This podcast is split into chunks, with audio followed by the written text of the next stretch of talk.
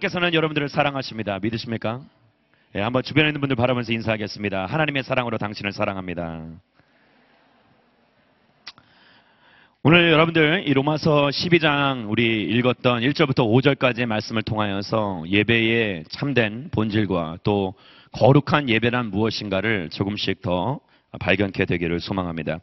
로마서는 여러분들도 알다시피 크게 두 부분으로 나뉘어져 있습니다. 아, 1장부터 16장까지의 아, 이 전체 아, 이 말씀들이 1장부터 11장까지는 어, 이 말씀, 어, 즉 신학적인 그러한 내용들을 담고 있고요. 이신칭이 즉 믿음으로 의롭다함을 얻은 인생이란 무엇인가에 대해서 어, 사도 바울이 자세하게 설명을 하고 있습니다. 아, 그리고 그 복음, 아, 그 진리의 말씀에 반응하며 어떻게 우리가 살아가야겠는가? 아, 그래서 실질적인, 실질적이고 어, 윤리적인 그러한 내용들을 기재한 내용이 바로 로마서의 후반부인 12장, 12장부터 16장까지의 내용입니다. 아, 마지막 이 시대를 살아가고 있는 이들에게 교회나 사회, 국가 그리고 이웃 관계 등 이 시대에 우리가 어떠한 자세로서 살아가야 하는가를 말씀은 제시하고 있습니다. 아, 그 후반부의 가장 첫 번째 문단인 바로 하나님에 대한 하나님에 대한 백성들의 자세, 예배자의 자세, 거룩한 예배자란 무엇인가, 구별된 이들의 삶이란 어떤 것인가, 그것에 대해서 말씀은 이야기하고 있습니다. 아, 그렇게 세상과 관습과 예, 또 풍조에 따라 움직이는 사람들이 아니라 하나님의 뜻을 분별하며 그 뜻을 따라 우리의 모든 것을 하나님이 기뻐하시는 거룩한 예배 그런 제사를 드리며 나아가는 삶이란 어떤 것인가 아, 우리 같이 한번 자세히 살펴보기를 바랍니다. 먼저 1절 말씀에 그러므로라는 그런 부분으로 말씀은 시작합니다. 아, 영어로는 이 therefore 이라는 그런 부분인데 아, 이 부분은 이 간곡한 권유 그리고 무엇보다도 권위적인 선포가 함께 뒤섞여진 아, 그러한 부분입니다. 아, 그래서 그런 이러한 가운데 있어서 이렇게 권면하고 있죠. 이제 우리가 구원의 은혜를 받았으니까 믿음으로 의롭다함을 얻었으니까 이제는 하나님의 은총을 받은 자들로서 극률과 자비를 얻은 인생으로서 이제 우리는 어떻게 살아야 하는가에 대해서 말씀은 이야기하고 있는 것이죠. 아, 그렇게 은혜를 받은 사람들, 이 한 성령 아래서 한 예수 그리스도를 통하여서 성부 하나님의 은혜와 그 자비하심을 얻은 사람들을 그래서 성경은 사도 바울은 뭐라고 표현을 하느냐? 형제들이라고 이야기합니다. 저와 여러분들은 한 형제입니다. 믿으십니까? 별로 달갑지 않으실지라 하더라도 할렐루야. 말씀에 기재되어 있습니다. 여러분 우리는 한 형제인 것이에요. 한 가족인 것입니다. 유대인과 이방인들의 하나됨을 오늘 이야기하며 또 로마 교회 안에서 갈등하고 나뉘어져 있었던 그런 부분들이 하나가 되는 보수와 진보, 성령파나 말씀파, 여러 가지 그러한 이 다른 제자들의 성향에 따라 취향에 따라서 나뉘어졌었던 그러한 이 모든 것들이 하나가 되는 이방인들과 유대인들이 하나가 되는 그러한 역사, 아, 그러한 온전한 하나됨을 이루어야 된다라는 그러한 아, 이 주제 아래 이 아델포스라는 이 헬라어 형제라는 그러한 단어를 사용하게 되는 것입니다. 후에 이 부분에 대해서 조금 더 이 3절과 4절, 5절 말씀에 걸쳐서 자세히 어, 다루도록 하겠습니다. 그럼 우리가 아까 말씀드렸던 것 같이 그렇게 하나로 부르심을 받은 우리들에게 있어서 가장 먼저 해야 할 일은 도대체 무엇인가? 아, 성경은 그렇게 자비를 얻은 자들은 용서를 받은 자들, 긍휼을 얻었으므로 우리가 그 하나님의 긍휼과 자비에 반응하는 모습을 보여주어야 된다고 말씀은 이야기합니다. 5월달은 가정의 달이죠. 어, 이 여러 가지 계절 중에 왕이라고 이야기하는 이 그러한 이 어, 시즌이기 때문에 5월 달엔 특별히 여러 가지 날들이 많은 것 같아요. 어, 뭐 어린이날을 시작해서 또 어버이날, 스승의 날, 또 어제였죠 성년의 날, 뭐 여러 가지 그런 기념하는 날들이 많이 있는 달이 5월 달입니다. 어, 저번 주에는 제 스승의 날 그런 주간이라고 어, 오랫동안 알고 지냈던 좀 거리를 두고 살고 있지만 그럼에도 불구하고 잊지 않고 저를 찾아주었던 어, 그런 사람들도 있고 또 함께하고 있는 공동체에서 어, 또 즐거움으로 또 기쁨으로 함께 또 스승의 날을 맞이하여서 감사한 마음을 표현하는 그런 사람들도 있었습니다.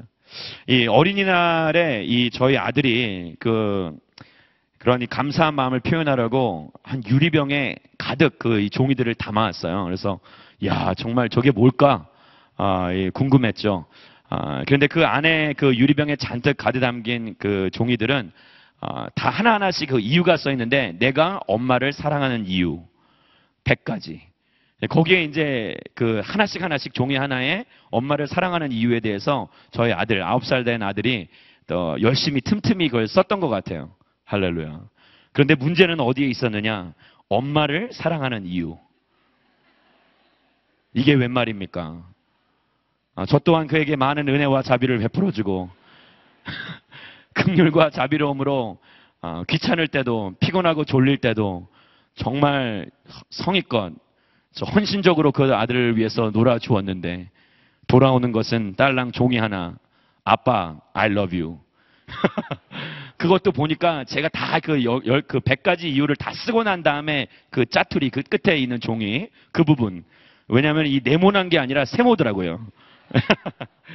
네, 그런 남 쓰고 남은 종이에 아빠 사랑이라는 말만 달랑 써놓았지만 그래도 그 종이 하나만으로 기뻤어요. 할렐루야. 이게 아버지의 마음인 것이죠. 어쩌면 오늘날 이 당신의 백성들 사랑하는 자녀들에게 하나님께서 요구하시고 또 바라시는 것이 있다면 바로 이 은혜와 당신의 이 자비하심 그리고 극률과 이 사랑에 반응하는 모습이요 자세인 것입니다. 내가 은혜를 받은 것이 사실이라면 그가 베풀어 주신 자비를 내가 받고 살고 있다는 것이 확실하다면 당연하게 그 극률하심에 반응을 보여야 할 것입니다. 할렐루야. 그 하나님의 자비하심을 깊이 생각하고 묵상하는 것이 우리로 하여금 거룩한 삶을 오늘 말씀드리는 것 같이 거룩한 예배자로 살아가는 데 있어서 필요한 부분들을 채워줄 수 있다라는 것이죠.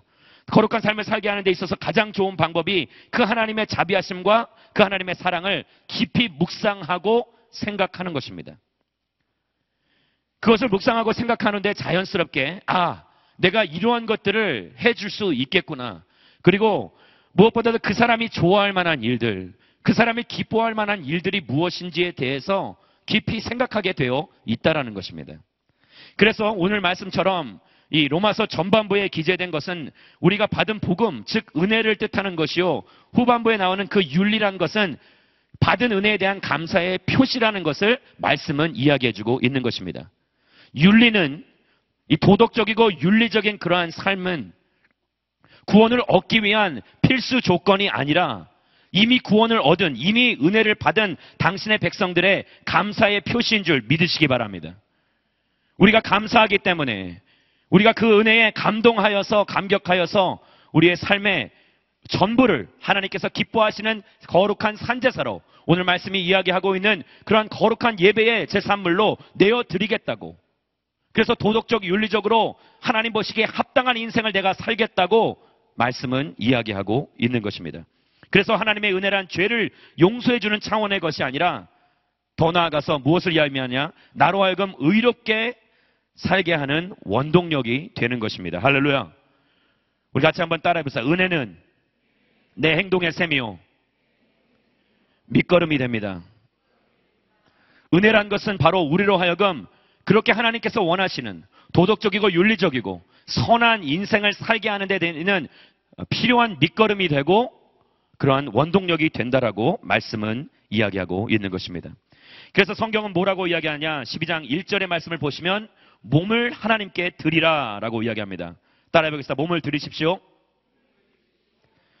당시 헬라인들의 관점 가운데 하나는 이 몸을 아, 이 영적인 것과 분리해서 보았습니다.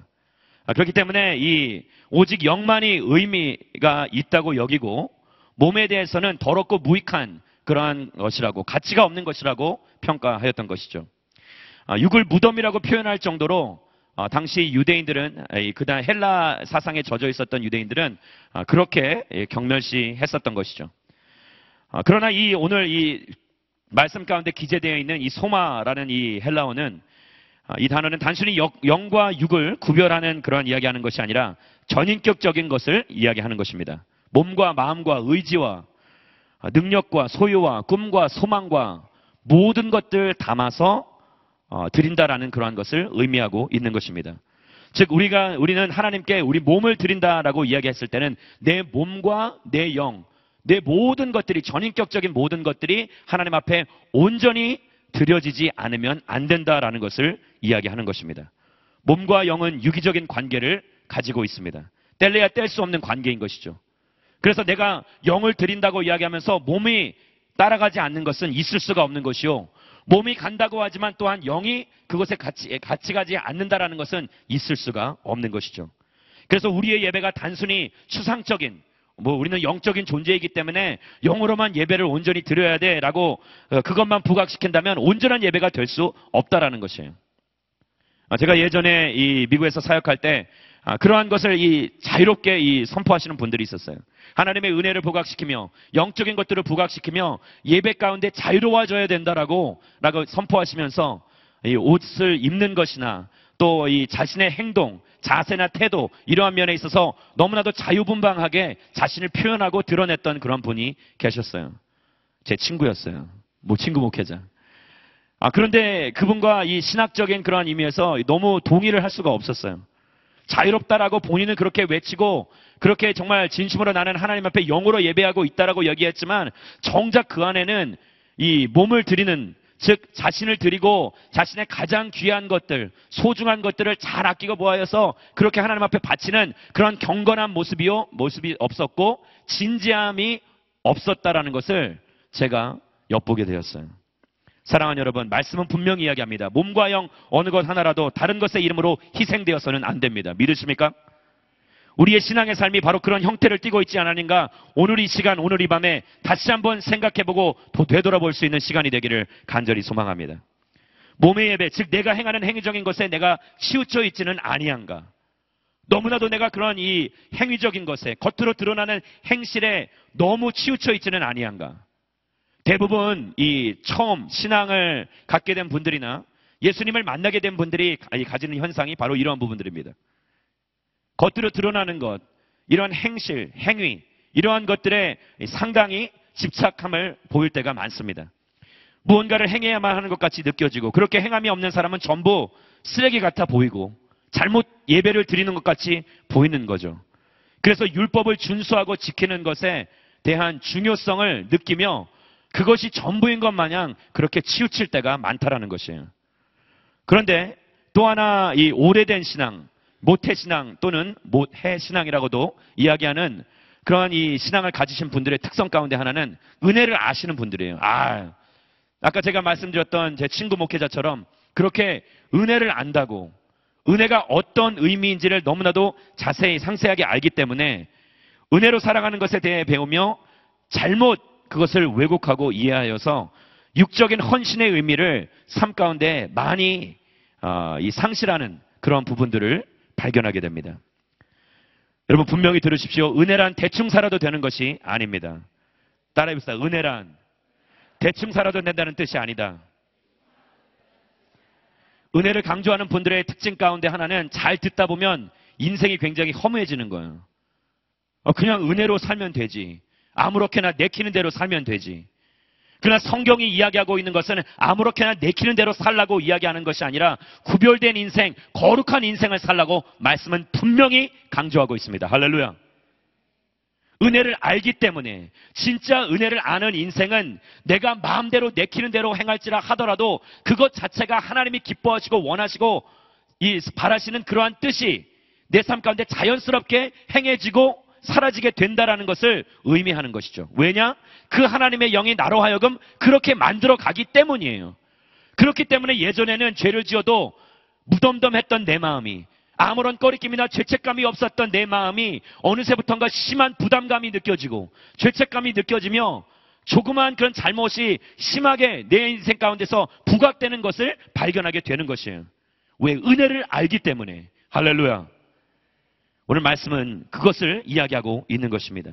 결국 영과 육은 같이 가는 것이고 마음이 있는 곳에 내 몸이 있고 몸이 가는 곳에 마음도 따라가게 되어 있다라는 것. 그래서 우리의 신앙적인 거룩함은 다름 아닌 몸과 마음을 전부 다 드리는 것에서 시작된다라는 것을 다시 한번 알아야 하는 것입니다. 로마서 6장 19절 말씀을 우리 같이 한번 한 목소리로 읽겠습니다. 시작. 방식대로 말합니다. 여러분 이전에는 자기의 지체를 부정과 불법의 종으로 내주어 불법에 이른 것처럼 이제는 여러분의 지체를 의의 종으로 들여 거룩함에 이르십시오. 의의 종으로 몸을 내어 드리십시오. 의의 종으로서 불의의 병기가 아닌 의의 병기로서 내 자신을 죽게 온전히 몸을 전체를 내어 드릴 때에 거룩함에 이르는 역사가 일어나게 되어 있는 것입니다. 더욱더 열심을 가지고 나아가십시오. 신앙의 열정을 회복하십시오. 진지함을 회복하십시오. 할렐루야. 신앙에 대해 또 더욱더 심각해지는 저와 여러분들이 되기를 주의 이름으로 축원합니다. 너무 가볍게 여기지 마세요. 하나님을 경외한다라는 것은 그를 두려워한다라는 의미입니다. 그냥 심각하게 그냥 그를 막연, 막연하게 두려워하는 것이 아니라 그를 너무나도 사랑하게 감히 함부로 범접할 수 없고 함부로 대할 수 없는 존재들. 여러분 그래서 이 가정에 달해 제가 여러분들 부탁드리는 것인데 여러분들 진짜 가정을 사랑하신다면 함부로 대하지 않게 되기를 주의 이름으로 축원합니다.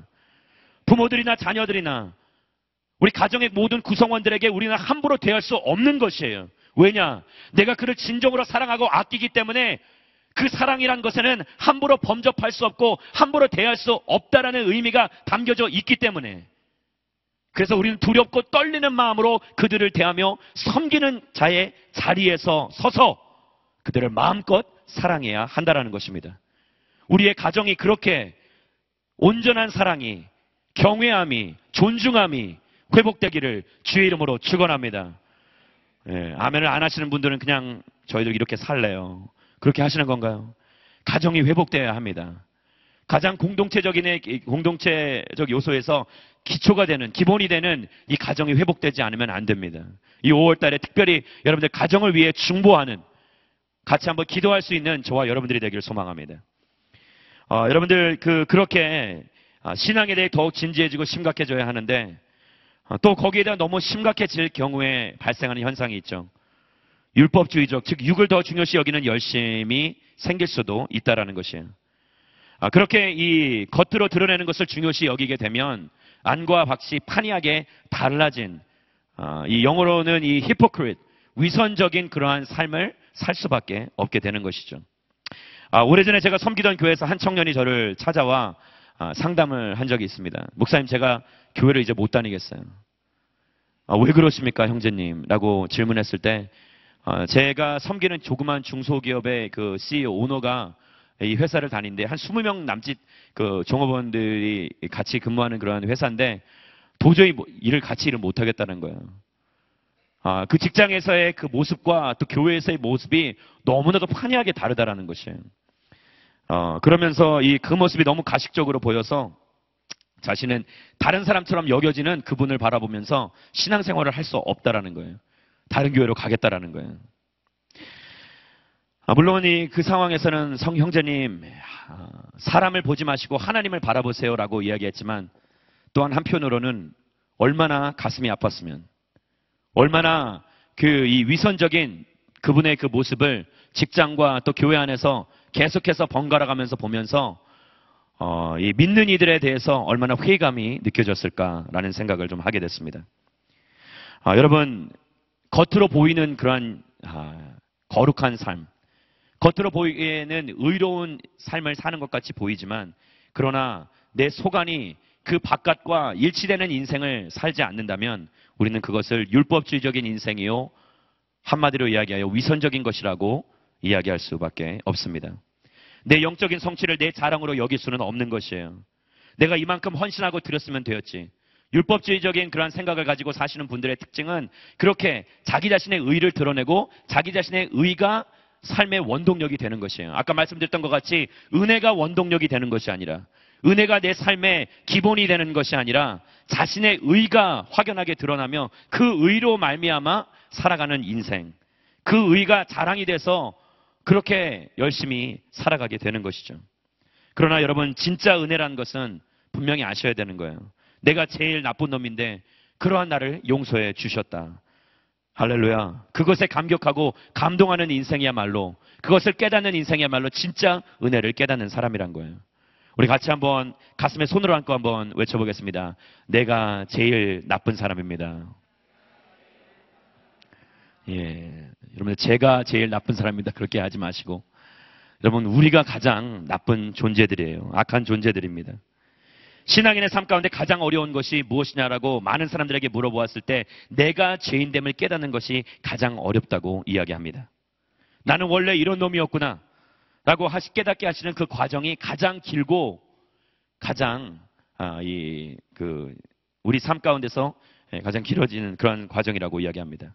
그래서 우리 성화라는 것은 그것을 조금씩 깨달아가면서 변화를 받는 것을 내가 진짜 죄인이라는 것을 조금씩 조금씩 더 깊이 있게 깨달아가는 것을 우리는 성화라고 이야기하는 것이죠. 죄가 있는 곳에 하나님의 은혜가 있는 법입니다. 할렐루야. 그렇게 해서 조금씩 변화가 일어나는 것이죠. 그래서 내가 철저한 죄인, 그래서 사도 바울이 외쳤던 것처럼 나는 죄인 중에 괴수다라고 이야기하였던 그 고백이 바로 우리의 고백이 되어야만 하는 것입니다. 교회 시간들이 여러분들에게 어느새부턴가 짐이 되고 버겁게 느껴지고 오늘 화성에 오는 것이 또 스텝으로 섬기며 나아가는 것이 여러분들에게는 이 어느새부턴가 짐이 되고 그런 이 부담감이 되고 있다면 여러분들 다시 한번 여러분들의 마음을 돌아보아야 하는 것입니다. 기쁨으로 섬기고 즐거운 마음으로 헌신해야 하고 드려야 하는데 온갖 짜증과 불평과 원망하는 마음으로 예배를 드릴 수 있겠습니까? 우리 안에 그렇게 이 사랑 없는 예배, 하나님을 경외하지 않는 그러한 예배, 구별되지 않는 예배는 진짜 신앙인이 드리는 예배가 아니라는 것을 알아야 하는 것입니다. 하나님께서는 오직 사랑하는 사람이 되라고 말씀하시는데 열심히 하고 노력을 하는데 사랑이 보이지 않고 내 안에 과정과 절차에는 관심이 없고 오직 결과에만 목숨을 거는 그러한 인생들. 그것이 바로 진정한 예배자가 아니다라고 말씀은 분명히 이야기하고 있는 것입니다. 성과 위주의 사역에는 사랑이 부재한다는 것을 세상 사람들도 다 알고 있어요. 진짜 사랑이 있어야만 그래서 우리는 내 자신을 죽일 수 있고 다른 사람을 섬길 수 있으며 주께서 기뻐하시는 그 거룩한 예배, 살아있는 예배를 드릴 수 있다라는 것입니다. 여러분 말씀은 분명히 이야기합니다. 우리 자신을 거룩한 산 제물로 드리라고 이야기합니다. 따라해 보겠습니다. 산 제물로 드리십시오. 여러분 모든 제사에는 합당한 제사물이 필요합니다. 구약 성경을 보시면은 각 그 이 제사마다 다른 제사들마다 다양한 그런 제사물들에 대해서 어, 레위기서는 이, 이야기하고 있습니다. 증거하고 있죠. 어, 그런 가운데 이 여러 가지 이유로 제사 가운데 다양한 제물들을 구별하였는데 오늘 그런 제물들의 특징 가운데 하나는 바로 거룩해져야 한다라는 것입니다. 아까 제가 말씀드렸듯이 그런 거룩함이 회복되지 않으면 목적 있는 그런 구별됨이 내 안에서 이루어지지 않는다면 그렇다면 합당한 제사물이 될 수가 없다라고 말씀은 이야기합니다.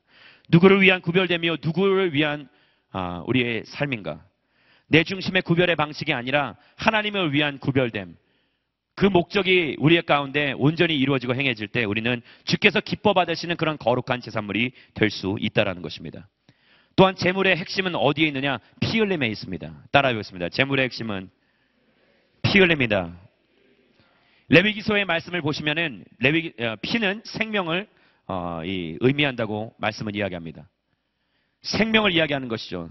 즉 피 흘리기까지 우리가 우리 자신을 주님 앞에 내어드려야 한다라는 의미인데 바로 내 생명을 내 전부를 주님 앞에 바치겠다라는 그런 거룩한 고백이 되는 것입니다. 그렇게 우리 자신을 아낌없이 내어드릴 때 생명을 주라고 말씀을 이야기하는 것이에요. 모든 것을 다 쏟아붓고 주님만을 바라보며 주님을 따를 때에 그렇게 하나님께서 기뻐 받으시는 거룩한 제사, 분별, 아, 예, 구별되는 제사가 될 수 있다고 말씀은 이야기하는 것입니다. 우리 말씀 2절 말씀을 우리 같이 한번 한 목소리로 읽겠습니다. 로마서 12장 2절 말씀을 같이 한번 읽겠습니다. 시작. 여러분은 이 세대를 본받지 말고 마음을 새롭게 함으로 변화를 받아 하나님의 선하시고 기뻐하시고 온전하신 뜻이 뭐... 두 번째 부분은 우리가 하나님의 뜻에 따라 변화되는 것을 이야기합니다. 이 부분은 우리에게 낯선 말씀이 아닙니다. 어, 특별히 유사한 말씀이 이미 구약 시대에 이스라엘 백성들에게 한번 주어졌던 적이 있습니다. 레비기서 18장 3절과 4절 말씀을 같이 한번 보겠습니다. 시작. 너희는 너희가 살았던 이집트 땅의 사람들이 행하는 것처럼 하지 말며 내가 너희를 데리고 들어갈 가나안 땅의 사람들이 행하는 것처럼 행하지도 말라. 그들의 규례를 따르지도 말라. 너희는 내 법규를 실천하고 내 규례를 지키고 그것들을 따라 행하라. 나는 너희 하나님 여호와다. 오늘날 이 바리새인들과 이방인들의 잘못된 경건에 둘러싸인 이 그리스도인들, 이 로마 교회의 케이스를 이야기하는 것이죠. 오늘날도 우리는 그런 율법주의적인 그리고 아니란 허무주의적 신앙인들에게 둘러싸여 있을 때가 너무나도 많다라는 것입니다. 아, 예전에는 제가 이 목사 같지 않은 목사 같아 보입니다라고 누군가 이야기했을 때 그 부분에 대해서 굉장히 흡족해 했습니다. 아, 좋았어요. 그러한 철없던 시절이 있었죠. 목사 같지 않은 목사, 그게 무슨 목사인가? 정체성에 혼란이 있는 사람이 그러한 사람이겠죠. 성도 같지 않은 성도가 있을 수 있겠습니까? 그리스도인 같지 않은 그리스도인이 있을 수 있겠습니까? 사람다운 사람이 되고 피조물다운 피조물이 되는 것이 제대로 사는 인생임을 우리는 알아야 하는 것입니다. 오늘 말씀은 분명히 그러한 것에 대해서 이야기하고 있는 것이에요. 그럼 그리스도인답게 그리고 그렇게 아, 하나님이 원하시는 인생이 무엇인가 말씀은 이야기합니다. 세대를 본받지 말라고 이야기하는데 무엇을 본받지 말라는 것인가? 사회적으로 널리 퍼져 있는 이러한 이 세속적인 사상들과 아, 그러한 것들을 본받지 말고 따라가지 말라고 말씀은 이야기하고 있는 것입니다. 아, 여러분 우리의 생각은 생각의 틀에서 우리 가지고 있는 생각의 틀에서 비롯됩니다. 80년도에 기독교계를 휩쓸었던 그러한 이 단어 중에 하나가 이 세계관이라는 단어입니다. worldview라는 단어이죠. 프랜시스 쉐이퍼라는 그러한 이 신학자가 아, 이야기했던 아, 사용, 사용하였던 그러한 단어인데 한마디로 어떠한 세계관으로 우리가 세상을 바라보느냐에 따라서 세상이 다르게 보일 뿐만 아니라 내 인생의 방향도 목적도 그리고 살아가는 그러한 자세와 삶의 태도도 판이하게 바뀌어지게 된다라는 아, 그러한 의미입니다. 우리의 이 세계관이 반드시 하나님이 원하시는 성경적 세계관이 되어야 할 것입니다. 이 세계관이라는 것은 수많은 경험과 또 삶의 지식들을 통해서 얻어지게 되는 것이죠. 정립되는 것입니다. 그래서 그 경험과 지식을 바탕으로 얻은 교훈들이 내 안에 이성의 지금 합리화적인 그런 작용 가운데 아 이렇게 살아야겠구나라고 깨달아지는 것이죠. 그것을 우리는 세계관이라고 이야기하는 것이에요. 아, 그런데 우리의 세계관이 흔들리며 변질되는 것은 하나님이 원하시는 그런 성경적 세계관이 되지 않는 이유는 바로 사회와 문화에 걸쳐서 흘러나오는 그런 시대적인 정신들 때문인 것이에요. 시대적 정신이 우리의 생각의 틀에 커다란 영향을 끼치게 되어 있다라는 것입니다. 오늘날 이 시대를 우리가 살고 있는 이 시대를 이 사회와 문화를 어, 이 휩쓸고 있는 그런 시대주의적 어, 정신들이 무엇입니까? 물질주의, 성공주의, 세대주의, 인본주의적 이러한 사상들이 이 세대의 풍속이라고 말씀을 이야기하고 있는 것이에요. 이런 시대 정신들이 바로 하나님께서 우리를 멀어지게 만드는 그런 사상들인 것입니다. 이러한 사상들이 우리의 생각의 틀을 변화시키고 변질시키고 오염시키고 이런 것에부터 우리 잘못된 그릇된 가치관으로서 우리의 인생이 삐뚤어지게 나아가게 되어 있다라는 것이에요.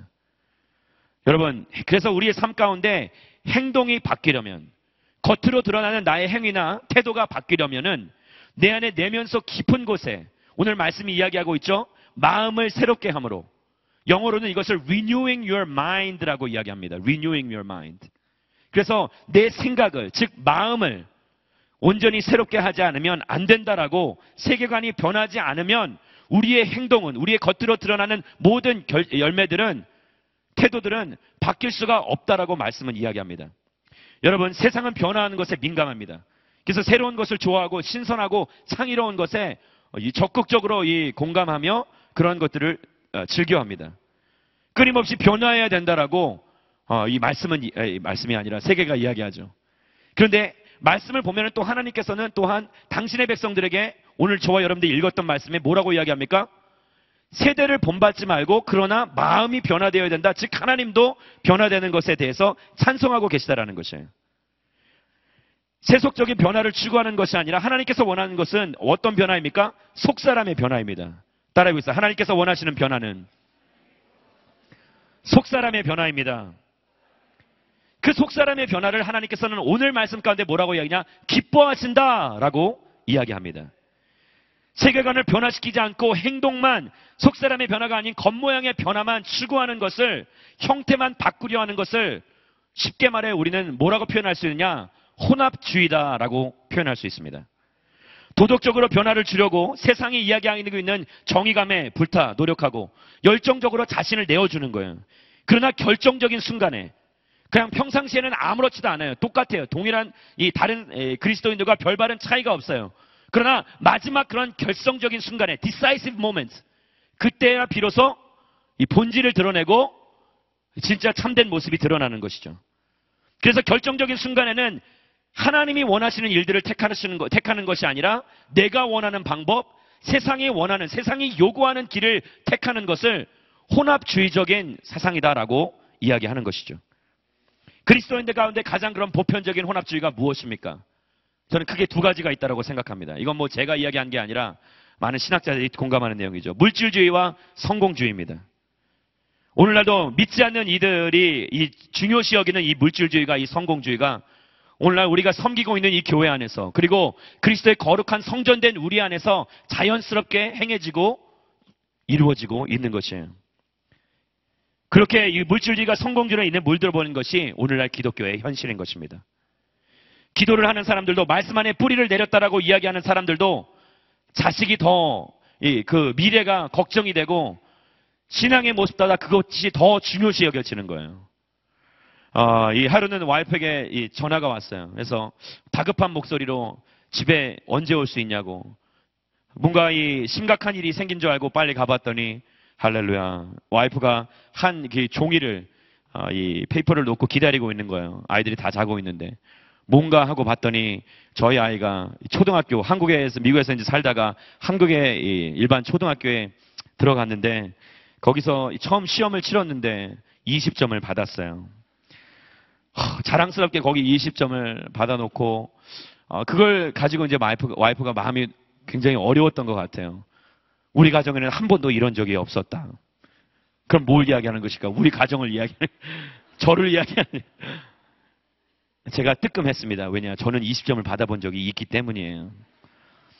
아이가 적응을 잘 못하는 것이 아닌가 이렇게 생각을 하며 여러 가지 이야기를 나누는 가운데 아이의 성적이 계속해서 나아지지 않았어요. 그냥 그 계속 20점, 18점 뭐 거기서 항상 맴돌며 20점이 만점인가라고 혹시 착각할 정도로 계속 꾸준히 그것만 일관성 있게 받아오는 그 아이를 바라보면서 마음이 얼마나 어려운지 몰라요. 이 아이가 도대체 커서 무엇이 될까? 그런데 이 겉으로는 이 목사이기 때문에 차마 그것을 드러낼 수 없고 뭐 지체들이 뭐, 이, 뭐 보는 앞에서는 당당하게 하, 우리 아이는 믿음만 있으면 하나님 앞에 온전히 붙들림 받는 인생이면 됩니다. 할렐루야. 그러나 마음속으로는 그게 아닌데 저조차도 어쩌면 오늘 말씀이 이야기하고 있는 아까 제가 말씀드렸던 그런 이 세계적인 그런 사고관 그런 것들을 가지고 물질주의와 성공주의 이 아이가 제대로 살 수가 있을 것인가? 물론 아이를 안타까워하는 마음 그런 부모의 마음은 있을 수 있어요. 그러나 어쩌면 신앙의 본질적인 것보다 더 그러한 이 성적 겉으로 보이는 그러한 것들 맺혀지는 그러한 이 열매들이나 나타나는 그러한 결실들에 더 큰 관심을 기울였지는 않았나 제가 먼저 말씀을 통해 돌아보게 되었어요. 제가 고등부 전도사 시절 때 미국에서 이 부모님들이 이 아이들을 한국에 보내는 것이었어요. 미국에 있는데 한국을 데리어 보내는 거예요. 방학마다. 왜 이렇게 어디를 보내냐 그랬더니 한국은 학원이 잘 돼 있다라는 거예요. 그래서 이 미국에는 이 그 수능을 보지 않고 SAT라고 수능 비슷한 그런 이 입학 시험을 보게 되는데 SAT 학원, 쪽집게 학원이 한국에 다 있다라는 거예요. 강남에 가면. 그래서 아이들을 다 거기에 보내는 거예요. 연고지도 없으면서 아는 사람도 없으면서 돈을 많이 투자해서 아이들을 여기도 역으로 보내는 거예요. 3개월, 4개월씩. 그런데 대부분의 아이들이 여기 와서 그럼 공부를 하는 것이냐? 그렇지 않아요. 제가 아는 바로는 그 아이들이 와서 공부를 하는 것보다 강남에서 시끄러운 음악이 있고 콩콩하고 우두콩콩한 게 있어서 어, 이 그런 이 잘못된 문화에 휩쓸려서 그렇게 살아가는 아이들이 훨씬 많은 거예요. 근데 그럼에도 불구하고 그런 것을 어, 어느 어렴풋이 눈치를 채고 있음에도 불구하고 다른 사람들이 다 거기에 보내기 때문에 나도 내 아이를 보내지 않으면 안 된다라는 그러한 부모들의 이야기. 제가 그래서 신앙을 이야기하면서 부모님, 어머님 제가 생각하기에는 지금 이 아이는 한국에 보내면 안 됩니다. 분별력이 없는 아이고 자기 앞가람을 지금 할 수 없는 그런 아이입니다. 너무 이릅니다. 신앙으로 먼저 이 바탕이 좀 기초가 세워지고 난 뒤에 보내시죠. 전도사님이 뭐라 하세요? 신앙보다 공부가 먼저입니다. 공부가 먼저 세워지고 신앙은 나중에라도 할 수 있는 것이에요. 라고 이야기하는 그분의 이야기를 들으며 제가 굉장히 기가 막혔던 그런 사건이 생각납니다. 물론 하나의 극단적인 예라고 이야기할 수 있겠지만 여러분 분명히 들으십시오. 땅의 원리에 따라서 힘을 추구하고 그리고 이 땅이 이야기하고 있는 명성을 추구하며 크고 웅장한 것이 좋다. 다다익산이라고 이야기하면서 많은 게 좋은 거라고 이야기하는 사람들. 그러나 성경적 원리는 그게 다가 아니라고 분명히 말씀하고 있어요. 좋은 게 좋은 것이 아닐 수도 있고 크고 많은 것이 다가 아닐 수도 있다라고 말씀은 분명히 이야기합니다. 할렐루야. 물질주의 사상이 세상을 대표하는 이런 시대적 생각이 되어버린 것이에요. 사랑하는 여러분, 이런 성경적 세계관이 아, 우리 안에 말씀이 이야기하고는 이 세계적 세계관이 우리를 사로잡는 것이 아니라 성경적 세계관이 우리 안에 올바르게 형성되어야 하는 것입니다. 그래서 세, 상이 우리를 물들이는 것이 아니라 성경적 세계관을 가진 그리스도인들이 세상을 변화시키는 주역들이 되어야 하는 것이에요. 할렐루야. 미국에는 5, 월달 6월달이 되면 이 졸업식에 이 commencement speech, 그래서 졸업 연설을 하러 많은 저명 인사들이 옵니다. 그러나 많은 저명 인사들이 오는 가운데 그런 이 대학 졸업생들이 그들의 이야기를 들으면서 새롭게 도전받고 마음을 새롭게 하는 그런 시간을 가지게 되는 것이죠. 그래서 올, 올해도 어김없이 유난히도 많은 이 관심이, 지대한 관심이 쏠려 있는 거예요. 애플의 CEO인 이 팀 쿡과 또 여러 어, 이 예전에 이 대통령직을 거쳤던 전 대통령들이 또 높은 곳에 있었던 그런 이 주요 어, 이 사회적인 그런 인물들이 유명한 인사들이 나와서 자신의 생각과 가치관을 학생들에게 어김없이 담대하게 선포하는 시간입니다. 저는 여러분들 더 많은 성경적 세계관을 가진 사람들이 나오게 되기를 주의 이름으로 축원합니다. 한국만이 아니 미국만이 아니라 한국 땅에서도 어느 곳에서라도 그렇게 하나님의 말씀 안에서 바로 세워진 그런 세계관을 가진 이들이 담대하게 선포하며 나아갈 때 되려 세상에게 영향을 받는 우리들이 아니라 세상에게 영향력을 끼칠 수 있는 사람들이 될 줄 믿습니다. 세상이 우리의 길을 정하도록 내버려 두지 마십시오. 세상이 우리의 가치를 정하도록 방치하지 마십시오.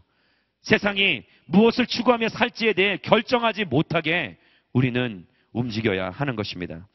그래서 영문으로 이 여러분들 2절 말씀을 보시면은 do not conform any longer to the pattern of this world. 즉 세상의 틀에 빠지지 말라라고 이야기합니다. 따라해 보겠습니다. 세상의 틀에 빠지지 말라. 우리가 정말 믿는 사람들이라면 그리스도인을 해서 새롭게 지음을 받은 인생들이라면 이 땅에서 보이지 않는 그러한 초월하는 세계적 성경적 세계관을 가지고 또한 이 땅에서 승부를 보려 하는, 하는 것이 아니라 여기가 전부가 아니다라는 것을 깨닫고 이 땅에는 그저 스쳐 지나가는 과정일 뿐이요. 우리는 이 땅에서의 순례자의 삶을 그런 여정을, 긴 여정을 살아가는 것 뿐이라는 것을 우리가 알며 그래서 이 땅에서 성공하고 여기서 누리고 여기서의 모든 인생들의 모든 내 모든 것을 다 걸어서 사는 것이 아니라 영적인 것, 영원한 그 하늘에 투자를 하며 거기에 모든 것을 걸고 나아갈 수 있는 그러한 인생들. 그것이 바로 하나님께서 원하시는 거룩한 백성들의 삶이라고 말씀은 이야기하고 있는 것입니다. 하나님의 살아계심을 믿고 살아가는 우리들, 어떻게 이 땅 가운데 살아가는 소망 없는 사람들처럼 똑같이 그들과 살게, 살아갈 수 있겠습니까? 아무 생각 없이 혼합주의적인 사고를 가지고 어떻게 그런 이들과 같이 살아갈 수 있겠어요? 예수님께서는 말씀하십니다. 인자가 다시 올 때 믿음을 볼 수 있겠느냐라고 당신의 백성들에게, 제자들에게 질문합니다. 오늘날 예수님께서 이 땅을 바라보며 당신의 백성들을 그리스도의 몸된 교회들을 바라보면서 탄식하는 것이 아니라 기뻐할 수 있도록 우리 자신을 정결하고 깨끗한 구별된 인생으로 주님 앞에 내어드릴 수 있게 되기를 주의 이름으로 축원합니다. 그래서 기독교적 성경적 윤리라는 것은 다른 것이 아니에요. 다수가 찬성하고 그냥 사회가 인정하는 것이 기독교적, 성경적, 윤리적 방법이 아니라 하나님께서 하라고 하시면 하는 것이고 하지 말라고 하시면 하지 않는 것이 성경적 윤리인 것입니다. 할렐루야. 하나님이 절대적인 기준이 되기를 소망합니다. 그런 초월적 존재이신 하나님이 우리 안에 계시기 때문에 그분이 우리 안에 계실 때 우리의 마음이 온전히 새로워질 수 있다라고 세계관이 새로워질 수 있다고 변화될 수 있다라고 말씀은 이야기하고 있는 것입니다. 보이는 세상에서 탑을 쌓고 높아지려 하지 말고 보이지 않는 영원한 생명의 삶을 준비할 줄 아는 거룩한 주의 백성들이 되기를 주의 이름으로 축원합니다. 골로새서 3장 2절의 말씀을 같이 한번 읽겠습니다. 시작. 위에 있는 것들을 땅에 있는 것들을 생각하지 마십시오. 그것을 위하여서 그 말씀이 우리 안에 들어와 우리 자신을 변화시킬 수 있도록 우리는 그런 거룩한 몸부림을 쳐야만 하는 것입니다. 에베소서 5장 26절에 우리가 변할 수 있는 그 비결이 말씀만 있습니다. 같이 한번 읽겠습니다. 시작. 그리스도께서 이렇게 하신 것은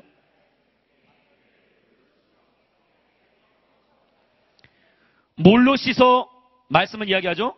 말씀을 통해 교회를 씻으신다라고 이야기합니다. 그리고 교회를 물로 씻는다라는 것은 여러분들 분명히 아십시오. 성경이 이야기하고 있는 물과 불이란 것은 무엇을 상징합니까? 성령을 상징합니다. 믿음의 아멘 하시기 바랍니다. 에스겔서 47장에서 성전에서 흘러나오는 은혜의 물, 성령을 이야기합니다.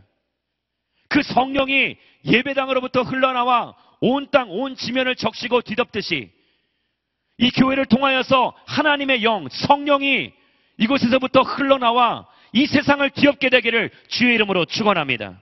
말씀을 통해 교회를 물로 씻어 말씀과 성령이 일치되어 우리 안에 이 온전히 심어지게 될 때에 그때야 비로소 하나님이 하나님이 원하시는 그런 renewing your mind 우리의 마음이 온전히 새롭게 되어 하나님이 원하시는 그런 성경적 세계관을 가지고 그렇게 원하시는 하나님의 뜻을 분별하며 살아갈 수 있다라고 말씀은 이야기하고 있는 것입니다. 그래서 말씀을 통해 교회로 물로 씻는 것은 여러분 우리 안에 끊임없이 끊임없이 주입되어야 하고 우리 안에 거룩한 몸부림, 거룩한 노력이 있어야만 하는 것입니다.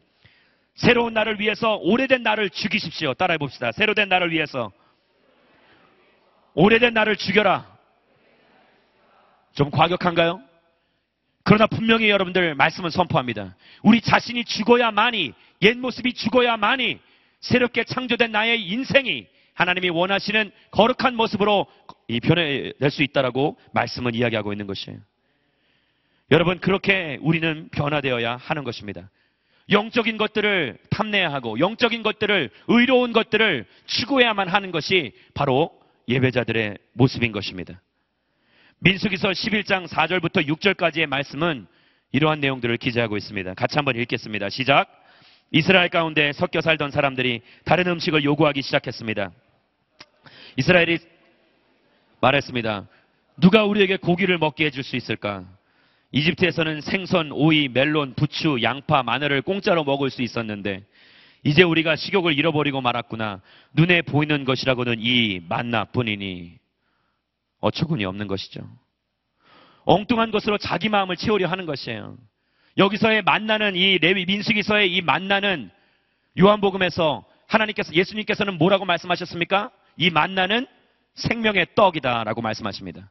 만나는 자기 자신이라고 말씀하십니다. 왜? 본인이 말씀을 러거스 그 자체가 되시기 때문이에요. 예수님이 곧 말씀이십니다. 할렐루야.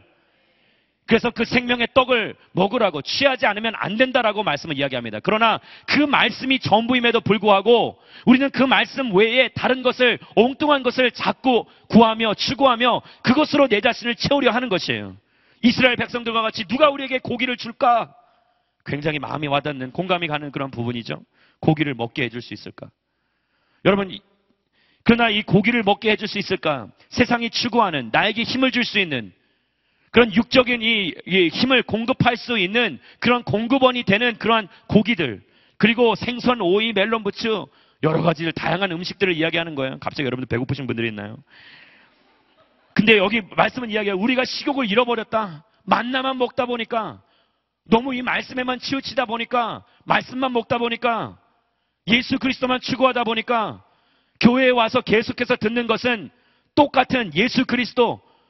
어느새부턴가 이 예수 그리스도의 이름을 들어도 내 마음에는 감흥이 없고 내 눈에는 눈물이 흐르지 않으며 더 이상 내 이 십자가를 묵상하고 생각해 보아도 감격이 없으며 은혜가 은혜로 은혜로 깨달아지지 아니하며 내 자신의 죄인됨을 내 스스로 자각하지 못하고 인식하지 못하며 그렇게 나는 그냥 어영부영 대충 이것도 아닌 저것도 아닌 흐지부지한 신앙인의 삶을 살고 있는 우리 자신들을 여러분들 말씀 가운데서 우리는 발견해야만 하는 것입니다. 여러분 변화는 바로 그런 데서부터 시작되는 것이에요. 내가 이러한 자였구나. 내가 이러한 사람이었구나. 하나님의 뜻과 상반된 그러한 인생을 살아가면서 세상의 것들을 추구하며 이 세상의 체제가 내가 원하고 내가 추구하는 것처럼 여겨지며 그렇게 엉뚱한 것들로서 내 자신을 채우려 하는 인생들. 오늘 말씀은 분명히 이야기합니다. 마음을 새롭게 하라. 말씀과 성령의 일치가 일어날 때 그때야만 변화가 일어난다라고 말씀은 분명히 이야기합니다. 따라해 봅시다. 나는 예배자입니다. 거룩한 예배자입니다. 살아계신 하나님을 예배하는 예배자입니다. 아멘. 여러분, 그런 진짜 예배자라고 그렇게 일컬음을 받으시는 여러분들이라면, 그런 분들이 여러분들이라면, 우리의 인생은 판이하게 뒤바뀌어져야 할 것입니다. 이제 마지막 부분을 같이 한번 보겠습니다. 그분의 은혜에 힘입어 우리는 우리 자신을 다시 한번 돌아보게 됩니다. 말씀과 성령이 우리 안에 비춰질 때에 우리는 우리 자신에 대해서 새롭게 발견하게 됩니다. 히브리서의 말씀은 말씀이 거울이다라는 그러한 부분으로 이야기합니다. 말씀이 거울이래요. 여러분, 말씀은 거울입니다. 믿으십니까? 거울을 보는 이유는 무엇입니까? 우리 자신의 모습이 제대로 어, 이된 모습으로 비춰지고 있는 것인가? 내가 옷을 제대로 입고 있는 것인가? 내 머리가 헝클어지진 않았을까? 내 피부가 많이 상하지는 않았을까? 예전에는 통하고 눌렀으면 팽팽하게 다시 이 피부가 아, 나왔는데 이제는 내 피부를 통하고 누르면 그것이 영원한 보조개가 되어서 여러분 거울을 보면서 그런 생각하지 마시고 말씀이 되는 그 거울, 그 거울을 통해서 내 자신의 내면의 모습을 돌아볼 줄 아는 인생이 되기를 소망합니다.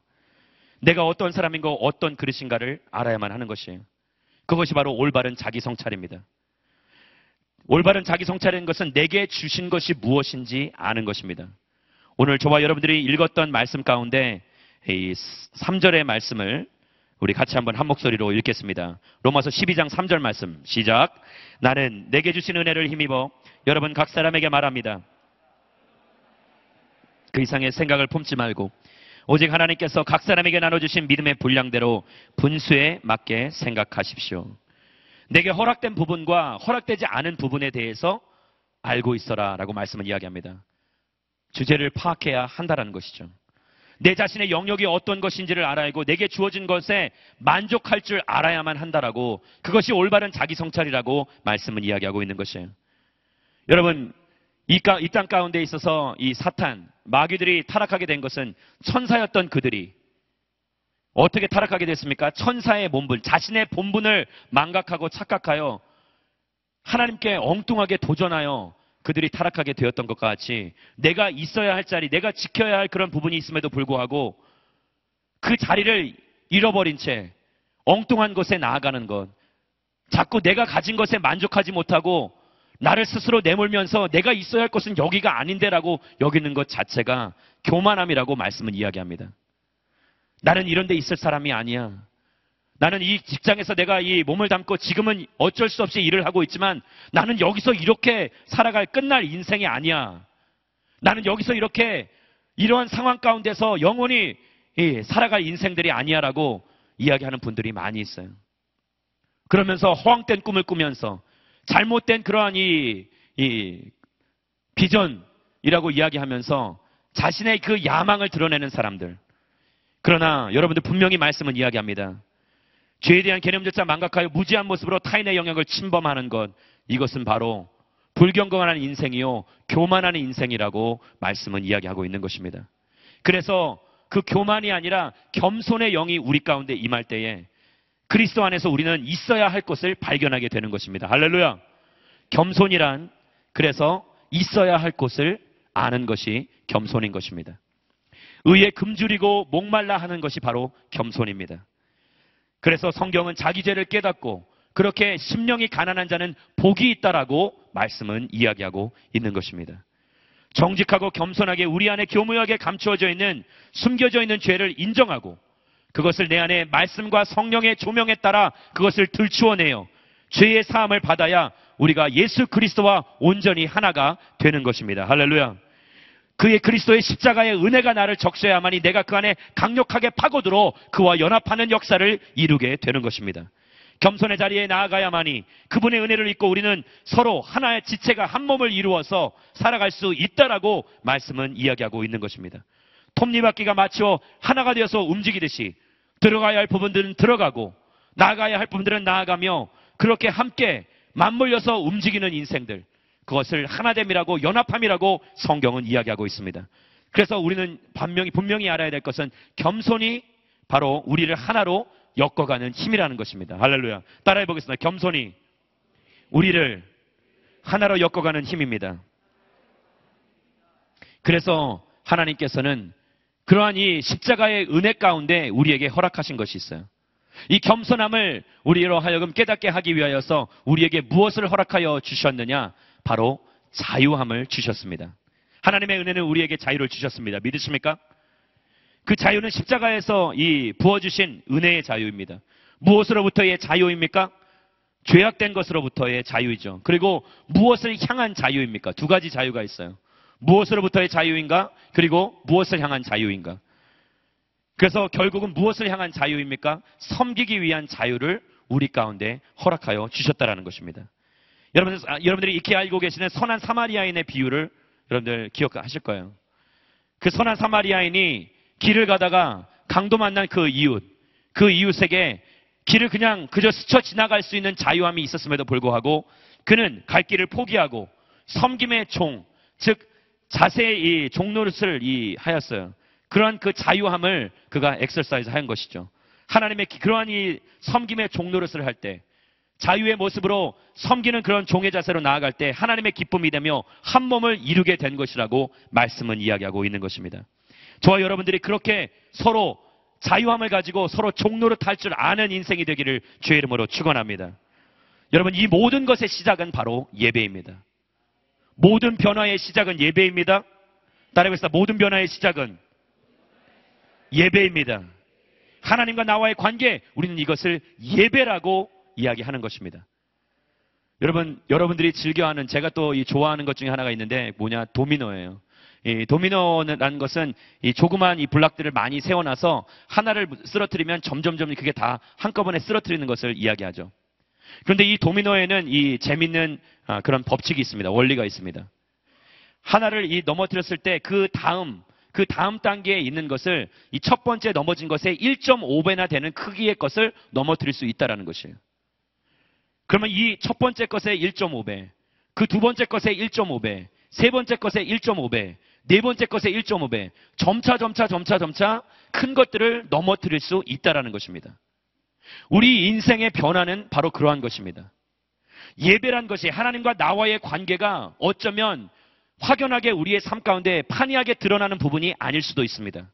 그러나 그런 하나님과 나와의 관계로부터 시작되는 예배의 변화로 인하여 말미암아 우리의 삶 가운데 드러나는 모든 것들이 그리고 우리의 인생에 판이하게 드러나는 모든 맺는 결실과 열매들이 완전히 뒤바뀌어지게 될 줄 믿습니다.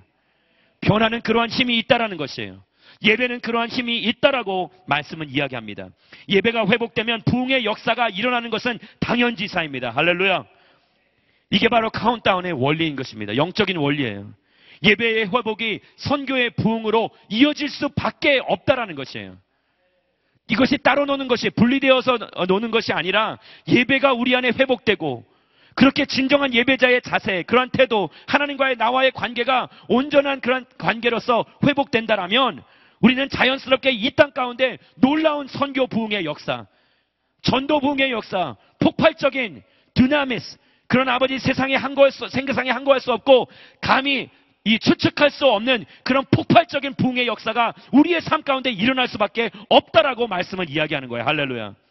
그때부터 우리는 누림의 인생이 아니라 섬김의 인생을 우리의 삶 가운데서 우리를 위해만 사는 것이 아니라 이기주의적이고 자신만 아는 개인주의적인 삶이 아니라 다른 이들을 위해 섬기는 그러한 인생을 살아가며 엄청난 세상이 보기에도 확연하게 하나님의 영광이 드러나고 나타나는 거룩한 열매들을 맺을 수밖에 없다라는 것이에요. 할렐루야.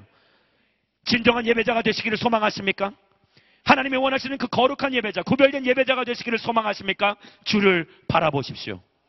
여러분들의 영적인 시선이 주께 고정될 때에 나를 위해서 나를 위해 먼저 앞서가신 예수 그리스도 나를 위해서 모든 것을 미리 그 십자가의 상에서 지어가시고 미리 길을 개척하시고 사망의 길을 내시고 광야의 강, 이 강길을 내시면서 면- 먼저 그 길을 걸어가신 기적적인 그 길을 걸어가신 예수 그리스도를 바라보며 나아갈 때 우리는 진정한 예배자의 자리에 다시 설 수 있게 된다라는 것입니다. 성령의 인치심을 받으십시오. 말씀으로 인해 변화를 받으십시오. 겸손해지십시오. 책임과 사랑으로 은혜 가운데 주어진 자유함을 완성시키십시오. 주님만을 바라며 소망하고 꿈꾸는 그런 저와 여러분들. 우리의 영적인 시선이 온전히 죽게 고정되어 이 땅에 진정한 예배자로 살아가는 것. 여러분들 분명히 말씀드려요. 겉무늬만 형식적인 그런 예배자의 삶 가운데서 이제는 벗어나십시오. 탈피하십시오. 썬데이 크리스찬은 물러가게 될 지어다. 주말에만 예배자로 사는 인생은 우리의 삶 가운데서 떠나가게 될 지어다. 내 삶을 전인격적인 하나님이 원하시는 안과 밖이 일치되는 성령과 말씀으로 인해서 내 인생이 재조명되고 하나님께서 원하시는 거룩한 예배자가 되어서 내 자신이 드려질 때 말씀드렸잖아요. domino effect. 뭐 한국말로 표현을 하자면 domino effect. 도미노 효과가 일어날 거예요. 할렐루야. 도미노 효과가 일어나게 될 줄 믿습니다. 하나가 무너지면 내 안에서 예배가 회복되면 더 큰 변화가 일어날 것이라는 거예요. 여러분 예배를 회복하십시오. 다른 것을 구하기 이전에 예배가 내 안에 먼저 회복하게 해달라고 간구하십시오. 부르짖으십시오. 우리 시간에 같이 한번 찬양, 이 기도하며 나가기 전에 찬양하며 나아갈 때 우리 내로 나로부터 시작되는 그러한 이 영적인 변화, 우리의 영적인 시선이 온전히 주께로만 고정되어야 한다라는 거룩한 고백이 담긴 우리 찬양을 부르며 나아가기를 소망합니다. 우리 같이 찬양하며 나아가시겠습니다. 내게로부터 눈을 들어 내게로부터 눈을 들어 주를 보기 시작할 때 주의 일을 보겠네. 내 작은 마음 돌이키사 하늘에 꿈꾸게 하네. 주님을 볼때 시선을 주님께 드리고 살아계신 하나님을 느낄 때 내 삶은 주의 역사가 되고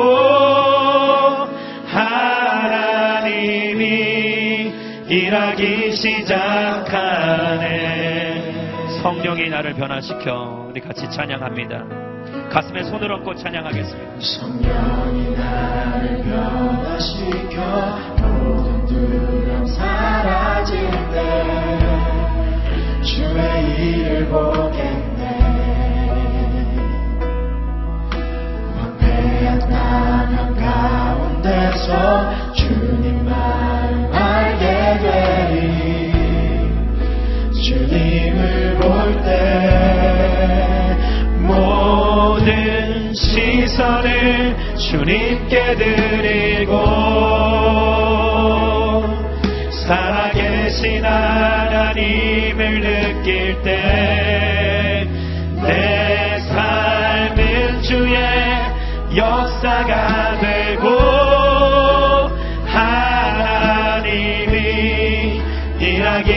시작하네. 모든 시선을 주님께 드리고 살아계신 하나님을 느낄 때 내 삶은 주의 역사가 되고 하나님이 일하기 시작하네 우리 시간에 같이 한번 합심하여 기도하며 나아갈 때 하나님 우리의 영적인 시선이 주께만 고정되게 하여 주시옵소서.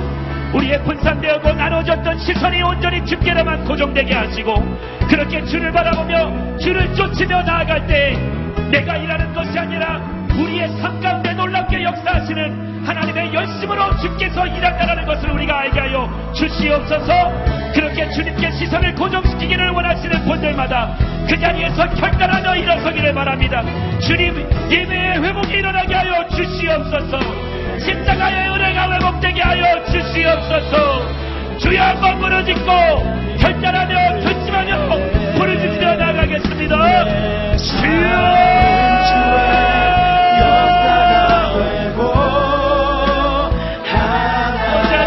이렇게 내 안에 살아계신 주님이 드러나게 하여 주시옵소서. 나의 영적인 심성 나의 아버지로 내 세상적으로 나뉘어지고 분산되었던 나의 시선이 온전히 주께로만 향하게 하여 주시옵소서. 주여!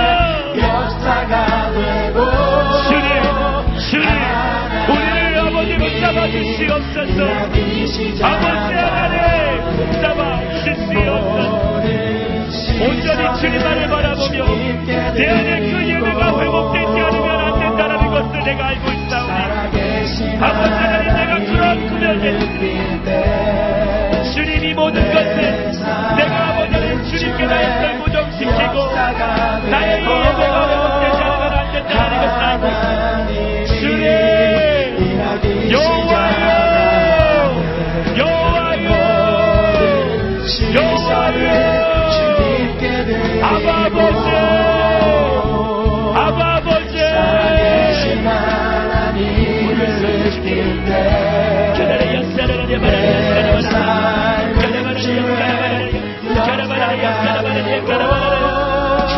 쳐 주시옵소서. 주님 가르쳐 주시옵소서. 주여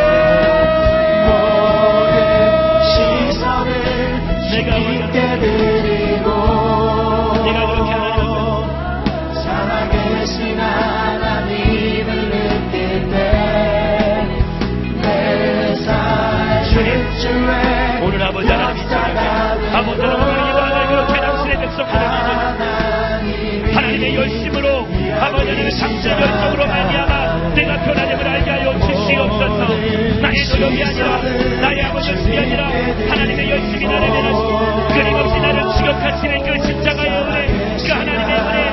아버지 감히 한도할 수 없고 흉내낼 수 없는 하나님의 은혜가 나를 사로잡을 수 있도록 주님 나의 시선을 온전히 주께로만 고정하며 나의 아버지의 마음을 주께 온전히 내어드리며 주님 그런 예배자로 바로 서게 하여 주시옵소서. 그런 아버지 그들의 인생으로 내가 주 앞에 바로 서게 하여 주시옵소서. 주님 역사하소서. 주님 길을 열어주시옵소서. 주님 문을 열어주시옵소서. 하늘의 은혜를 우리 가운데 내려 주시옵소서. 오 오, 주님. 찬양합니다.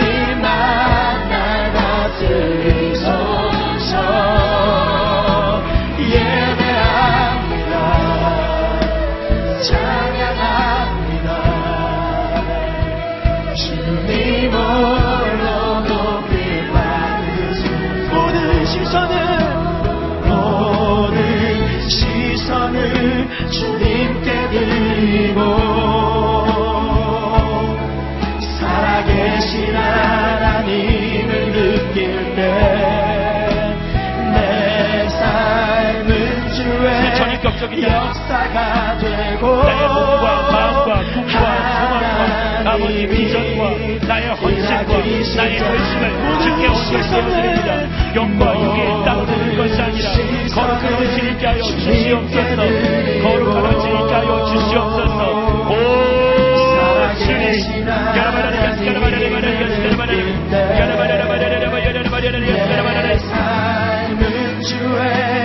역사가 되고 하나님이 일하기 시작하는 시선을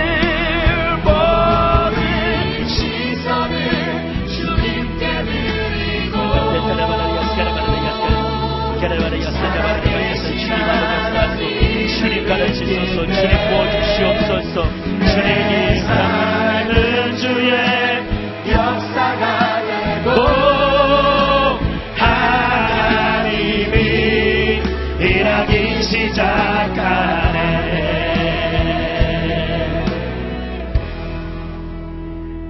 우리 안에 거룩한 변화를 일으키는 것은 예배가 회복될 때 일어난다고 말씀드렸습니다. 그러나 조금 더 파고 들어가다 보면 그 거룩한 예배의 회복은 내 노력이 아닌 순전히 살아계신 하나님의 말씀과 성령으로 우리가 변화될 수 있다라고 말씀은 이야기합니다. 우리 안에 성령과 말씀이 일치되는 삶을 살게 하여 주시옵소서. 살아계신 그 하나님의 말씀, 꿀보다도 달고 깊고 오묘한 그 하나님의 말씀이 내 심령을 파고들게 하여 주시옵소서. 사람의 언어가 나를 변화시키기보다는 사람의 생각이 나의 마음을 변화시키기보다는 살아계신 생명력 있는 하나님의 말씀이 나를 변화시킬 수 있게 역사하여 주시옵소서. 오늘 이밤 그 하나님의 말씀이 그 생명력 있는 말씀이 내 안에 효력을 발휘할 때에 성령의 조명이 그 말씀을 비추고 그 성령의 빛이 내 마음을 비추게 될 때에 그 일치됨이 그 하나됨이 그 연합함이 이루어지게 되며 내 속사람의 변화가 일어나게 될 줄 믿습니다. 성령이여 이곳 가운데 임하여 주시옵소서. 우리의 심정 가운데 임하여 주셔서 각박하고 황폐해진 우리의 마음을 부드럽게 하여 주시옵소서. 부드러운 마음 가운데 하나님의 말씀을 받아들이게 될 줄 믿습니다. 그렇게 말씀과 성령의 일치가 이루어지게 해달라고 하나님의 사랑의 진영이 우리를 뒤덮게 해달라고 그렇게 소망하시는 분들마다 두 손 높이 들고 주여 한번 부르짖고 통성으로 기도하며 나아갑니다. 주여 하나님의 사랑이 영원히 함께하니 십자가의 길을 걷는 자에게 순교자의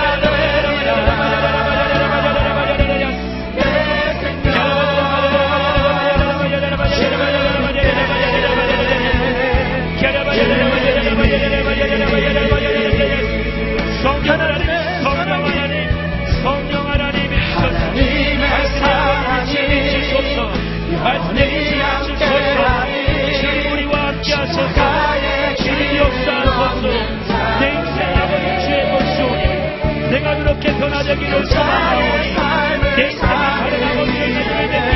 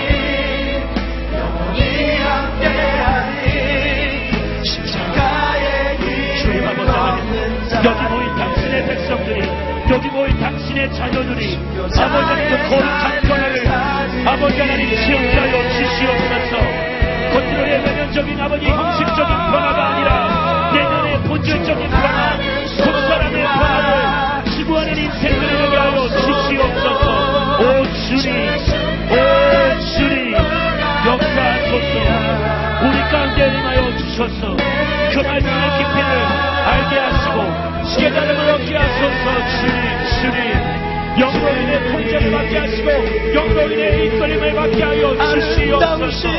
주님 아름다우신 놀라우신 그렇게 하면 여기 모여서 갈급해 하는 영들 의를 갈급해 하는 영들 하나님의 아버지 소망하는 당신의 백성들이 싸우나 그렇게 성령의 인치심을 받게 하시고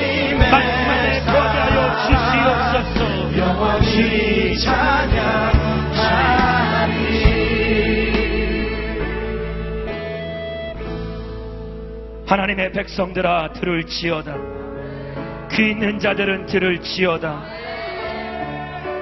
하나님께서 은혜 가운데 주어진 자유함을 이 땅 가운데 책임과 사랑으로 다른 이들을 섬기며 나아가는 그 섬김으로 하나님 그 자유함을 완성시키는 우리가 되게 하여 주시옵소서 우리 이 시간에 다시 한번 마음을 모아 기도하며 나아갈 때 특별히 5월의 달, 가, 5월의 가정의 달을 맞이하여 우리 가정의 회복을 위해서 무너졌던 우리 가정 안에 있던 예배의 재단이 있다면 주님 그 예배의 재단이 놀랍게 회복되게 하여 주시옵소서.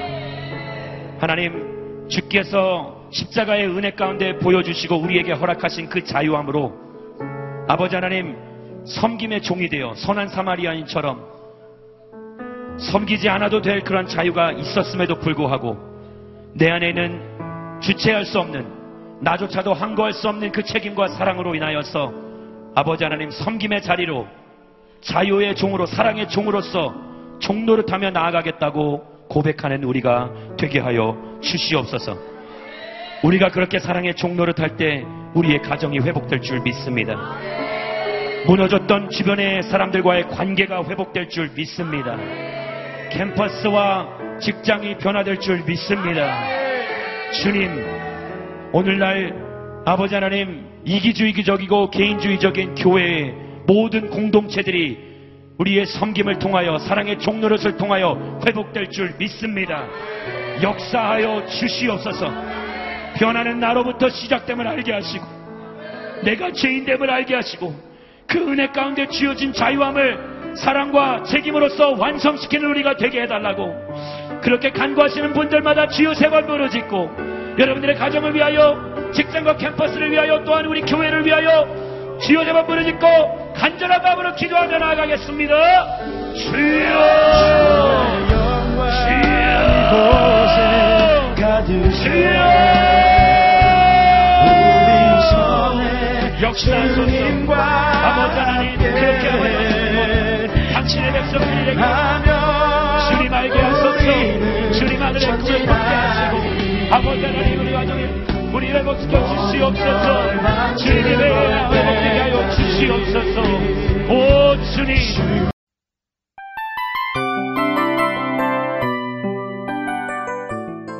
이 프로그램은 청취자 여러분의 소중한 후원으로 제작됩니다.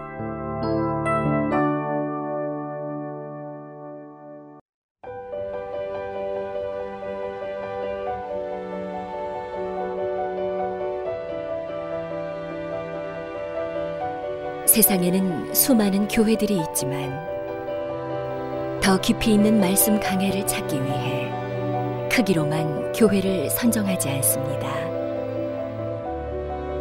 보다 좋은 영적 콘텐츠를 더 많이 나누기 위해 방송비를 받지 않습니다. 1년 365일 복음만 전하고 싶어서 우리는 광고를 하지 않습니다. 온누리의 복음을 땅끝까지 CGN TV와 함께 땅끝 선교사가 되주세요.